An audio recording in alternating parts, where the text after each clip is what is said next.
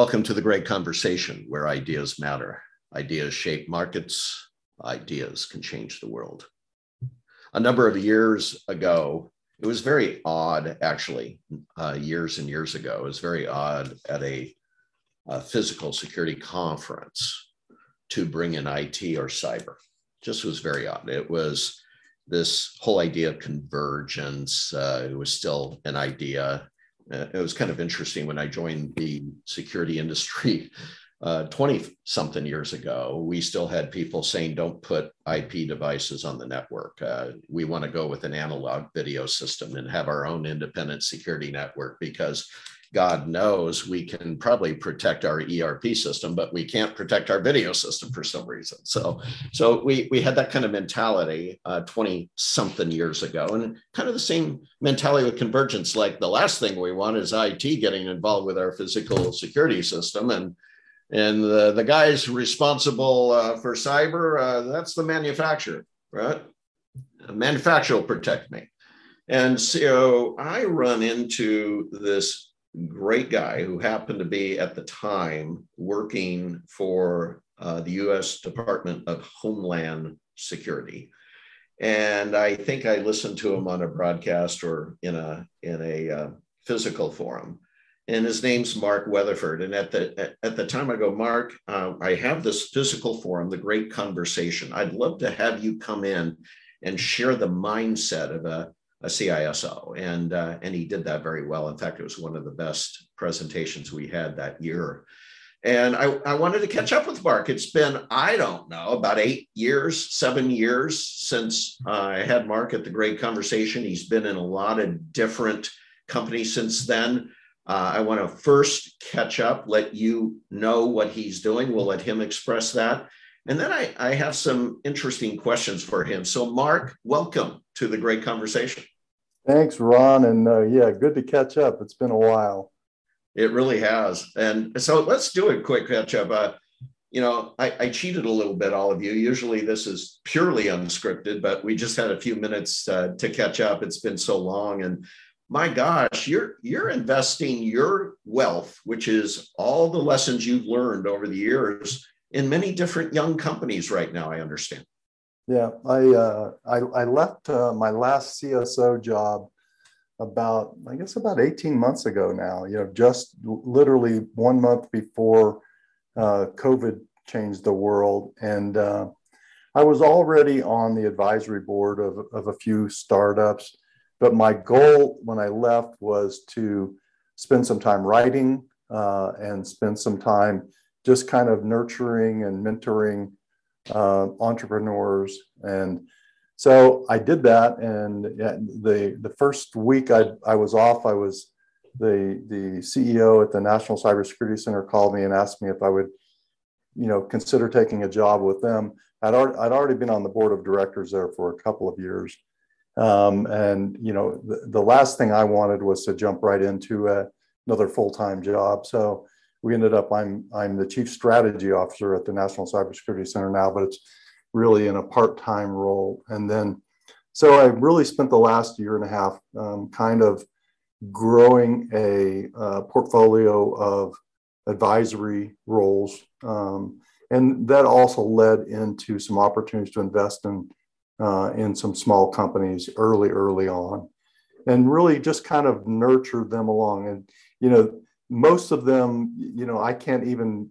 I, I have a, a, tough time staying in a conversation when it gets really technical because these these guys are so brilliant. But um, but you know, I do have some wisdom, and, as you said, you know, we have some some scars and, and scabs on our elbows and knees, you know, from making mistakes and uh, so I think I've been, uh, you know, that's the value that I provide to a lot of these organizations. And then uh, earlier this year, um, CEO of Alert Enterprise, who was a good friend of mine, um, asked me to come and be his chief security officer. And I had the same conversation I did with the National Cybersecurity Center, and that's, you know, I'm not looking for a full time job. So I am the the part time virtual CISO at uh, Alert Enterprise now. And uh, on top of that, I, I write uh, I write a monthly column for uh, for Governing Magazine, and I'm also on the uh, the um, the writers board at Forbes magazine, so I write at Forbes every now and then, whenever something intrigues me. And um, but you know, it's I don't have a full time job, and I, I, tell people that I'm probably far busier now than I when I had a full time job. Um, but it's really fun. I, I, as I tell people now, I work for who I want to work for, when I want to work, and uh, and and how I want to work. So it's I have I have a, a, the great luxury of being able to do that these days. So what um, what is the National Cyber Security Center all about, Mark?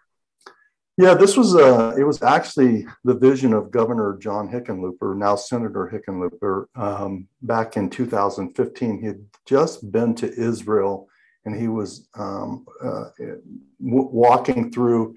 He had been looking at the the entrepreneurial community in Israel, and he said, "Why aren't we doing something like that in the United States?" And he came back and he started tossing around some ideas and basically decided that you know a nonprofit focused on helping uh, state and local governments um, and perhaps uh, small and medium-sized businesses in cybersecurity would be something worthwhile because you know at the time the Department of Homeland Security was was really focusing on big critical infrastructure, big Fortune 100 companies, Fortune 500 companies, and you know, I've I've said for a long time, my little catchphrase is, you know, the Fortune 500s don't need help, but the unfortunate 5,000s need a lot of help. And so that was really where we focused. And, and over the last five or six years, we've kind of standardized on three pillars um, of, of, of work, um, and education being one of those. So we do a lot of education outreach not just at the state and local government level and at the small and medium sized business level, but we are uh, we're in, in, embedded in a number of educational institutions um, and that and growing uh, in Colorado and the Western United States primarily right now. Um, in a lot of schools, K through 12, um, we have classes going all the time. We hire educators to actually come in and deliver um, uh, you know, deliver curricula for uh, for kids, and it's been it's ab- been absolutely phenomenal.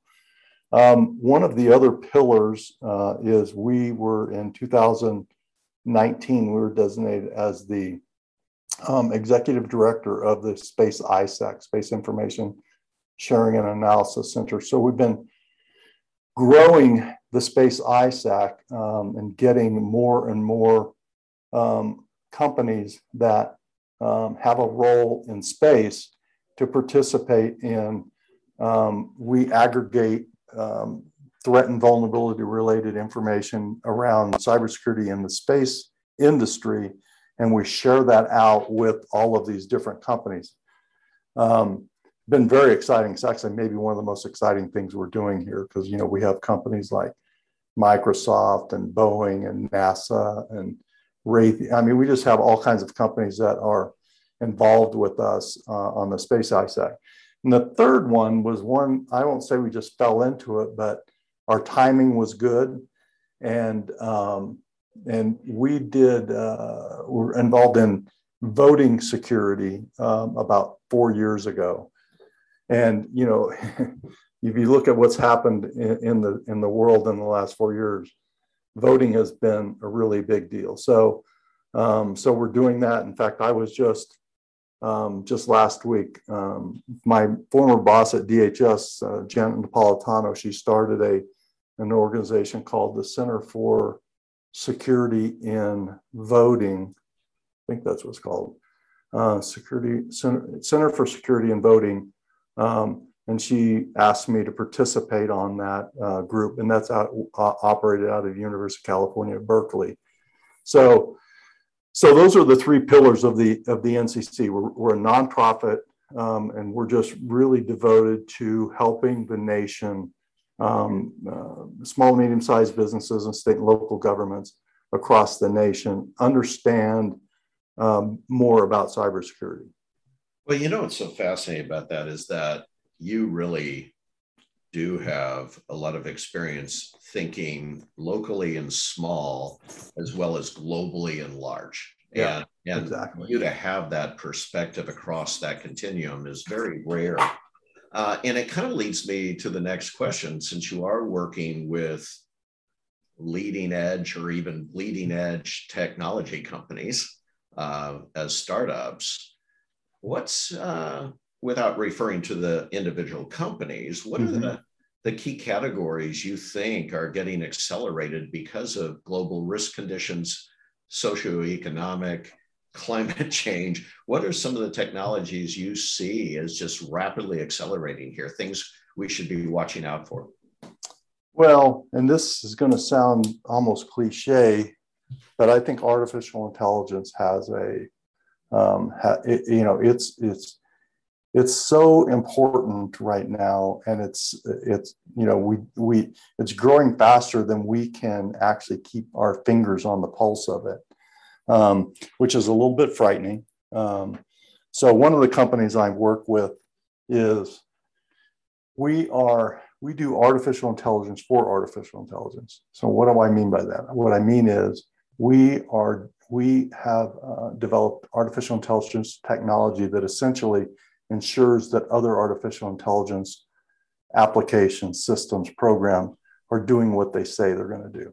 We don't want artificial intelligence becoming um, becoming prescient.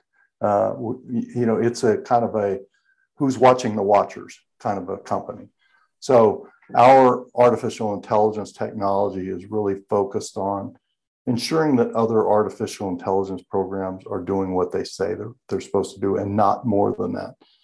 Um, one of the other, uh, and this is more of a broader category, uh, more around uh, zero trust has become kind of a buzzword these days, and and people apply it in in a variety of different ways that may or may not be accurate. But zero trust really is around you know making sure that um, that systems and applications and people and um, and technology is has no more uh, authority and access than what they should have, what it should be granted. Um, so identity is a big piece of that. And a couple of the companies I'm working with um, are both uh, focused on physical identity and also on logical identity. And how do we manage that? How do we ensure that um, that a device is doing um, what it's authorized to do um, in a way that it's authorized to do it?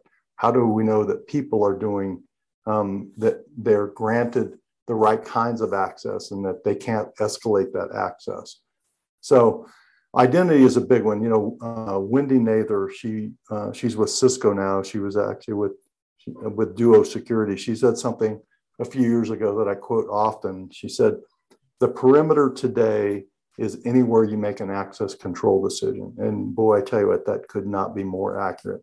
You know, we used to think of the perimeter as those those edge devices in our environments, but you know, the cloud has completely blown that up. And and you know, perimeters are uh, you know where um, it's it's it's ubiquitous now. It's everywhere. So um, I think identity is a is a huge piece of of the technology arena. And, you know, I guess um, fundamentally coming back and when I put on my operational hat, I think about risk. You know, risk is is kind of the foundation of security. And, you know, you don't spend a thousand dollars to protect something that's worth a hundred dollars. Um, so, and, and that's not trivial. You know, sometimes it's hard to figure that out. Um, but but making those kinds of risk-based decisions is really important for a company that's investing in people and technology. I'm glad you brought this up. By the way, fascinating that you bring up those three areas and also they, how they juxtapose your work at the National Cybersecurity Center and um, how interesting is it's almost if I was designing a portfolio, how they all work together. Yes. Yeah. Support each other. So you're your zero trust company, if you will, is all about the identity of identity. Do what you say you're doing, and so is your artificial intelligence company. How how fascinating! Yeah. You've got two companies dealing with essentially the same uh, same problem. Um, so uh, that's a fascinating from a portfolio standpoint. But let's go to um, some fundamental building blocks to AI uh, uh, because we're seeing it at a, am I right? I should ask. We're seeing AI at a device level. We're seeing it at a systems level, a platform level. Um, and what I'd like to know is, is, and this is all about moving from where we are today to the benefits of an AI condition, uh, it seems to me more than ever to get the full benefit of that, we're going to have to integrate systems a different way. We're going to, that is the aggregation of the data, the machine data that AI would pick up on, learn from, and act on, is going to require a different level of integration than we've ever had before. Am I right on that? Yeah, I think so. Um, and it's it's you know, AI is, you know, AI is making decisions that um, that we don't know about. And you know, one of the biggest challenges, and people often think of this as a as a um, a person a people thing, but one of the biggest challenges with AI is the introduction of bias into the decision making process. You know you and i have biases you know we everybody has biases. And the people that are writing the algorithms that I, ai is making decisions on are there they have their own biases so um, uh, you, you know being able to to trust that ai is not biased in its decision making is really stinking hard. Um, and it's it's probably well it's the it's the one of the things that people legit, legitimately criticize AI for today. Because well, I think it was I think it was Amazon three or four years ago had built an AI platform to help them in their um, in their HR and hiring processes. Um, they came to find out that the people that wrote the application you know, their own internal biases. Pretty soon they were hauling, hiring all white males, you know, and it wasn't intentional, right. but the way they asked questions, the way the, the algorithms were making decisions, you know, you end up with a result that's absolutely opposite of what you intended for it to be.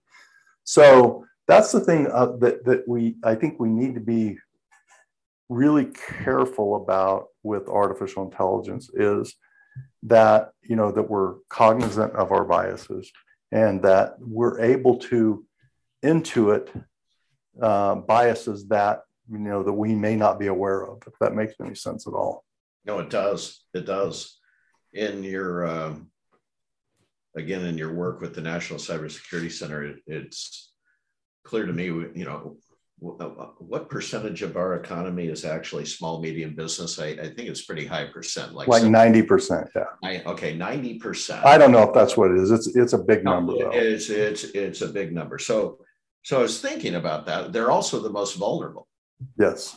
Right? Exactly. And and, and so it's kind of intriguing to me especially when a cyber event at a small medium business level is like an end of company event yes it's it's yeah. it's not like a breach that can be taken care of by insurance. The very fact that your system's down, how many small medium companies can afford to be down for any period of time, right? Yeah. Um, much less lose their customer data and so forth. So what um, what are we going to do about that problem? It, it, it almost strikes me since they can't do it on an individual level, there's got to be some kind of uh, fabric they're going to have to tune into one day that does it for them. And I don't know if that's an Azure like platform, a Google like platform, a Microsoft Azure platform, but it almost strikes me businesses are going to not be able to have their own servers anymore. It's got to go to an as a service model and it's got to be, you know, it's almost got to be automatic if you're going into business for yourself. Am I right? So, so uh, you know, I've been on record for a couple of years now saying, you know, technology has got us into this problem that we have. Technology is going to get us out of this problem. And I do think it, it I don't know that I that we're going to, you know, that we're going to have to mandate that everybody moves to an as a, you know, as a service model, but it's certainly where people are going now. People, I mean, you know, I can, you know, because they're this is a little bit off track here, but because of the dearth of cybersecurity professionals, you know, right now there's uh, the ISC Squared just put out a their 2020 paper on this uh, that said there's about I think 359,000 vacancy vacant positions in the United States alone, and over three million vacancies worldwide of cybersecurity professionals. Well, if there's not enough eyeballs and fingers to do the work, we have to figure out an alternative way to do the work. And I think, um, in fact, I just wrote an article last month in Governing Magazine on this that um, said, you know, the the managed security services provider environment is a legitimate solution for companies that have a manpower shortage. Um, this is basically, you know, where you hand off the the security management of your company to a, a company who does it for a living. Um, and you know we've we've talked about this on and off over the years. You know, and there's good and bad points, pros and cons of doing that. But I think we're in a place now where there's almost no choice for companies that can't hire enough people right. um, that they have to do that. Uh, go ahead. Well, it's it's so interesting. Uh, I brought this up recently a podcast I did quite a while ago was with a CISO of a major hospital. And uh, he had just taken over within the last year a the physical security technology. He took it under his umbrella. Okay, which big deal. You know, a huge deal. But ready, wait for this. Then he was named as the tip of the spear for the digital transformation of the hospital.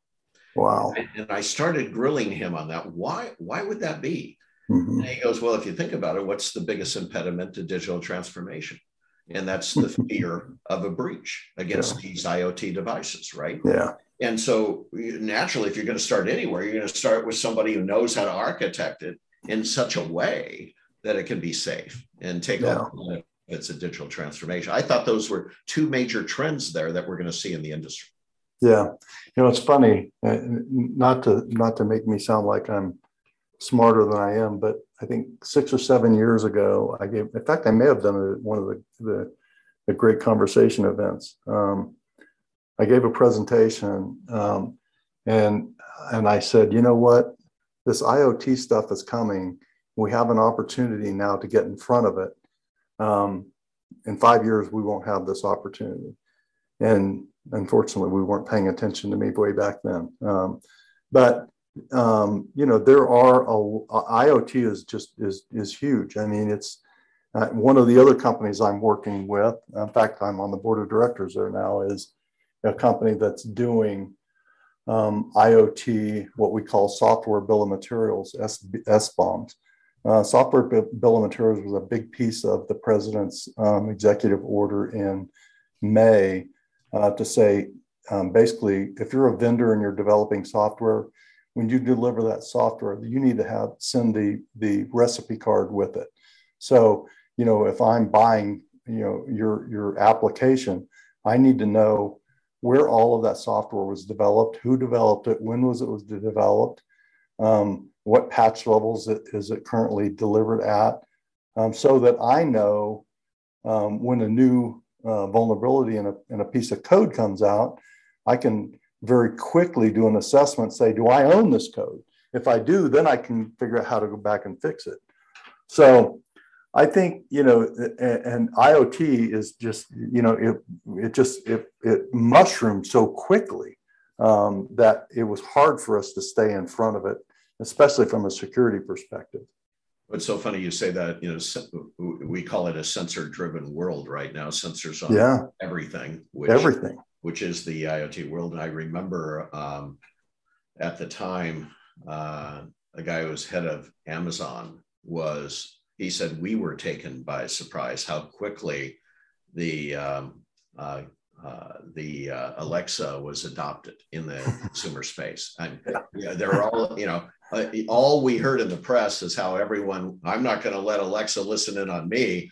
And that's all we heard the negativity on the press. But what have you and I learned about uh, when it when it comes when it comes to cybersecurity and trust?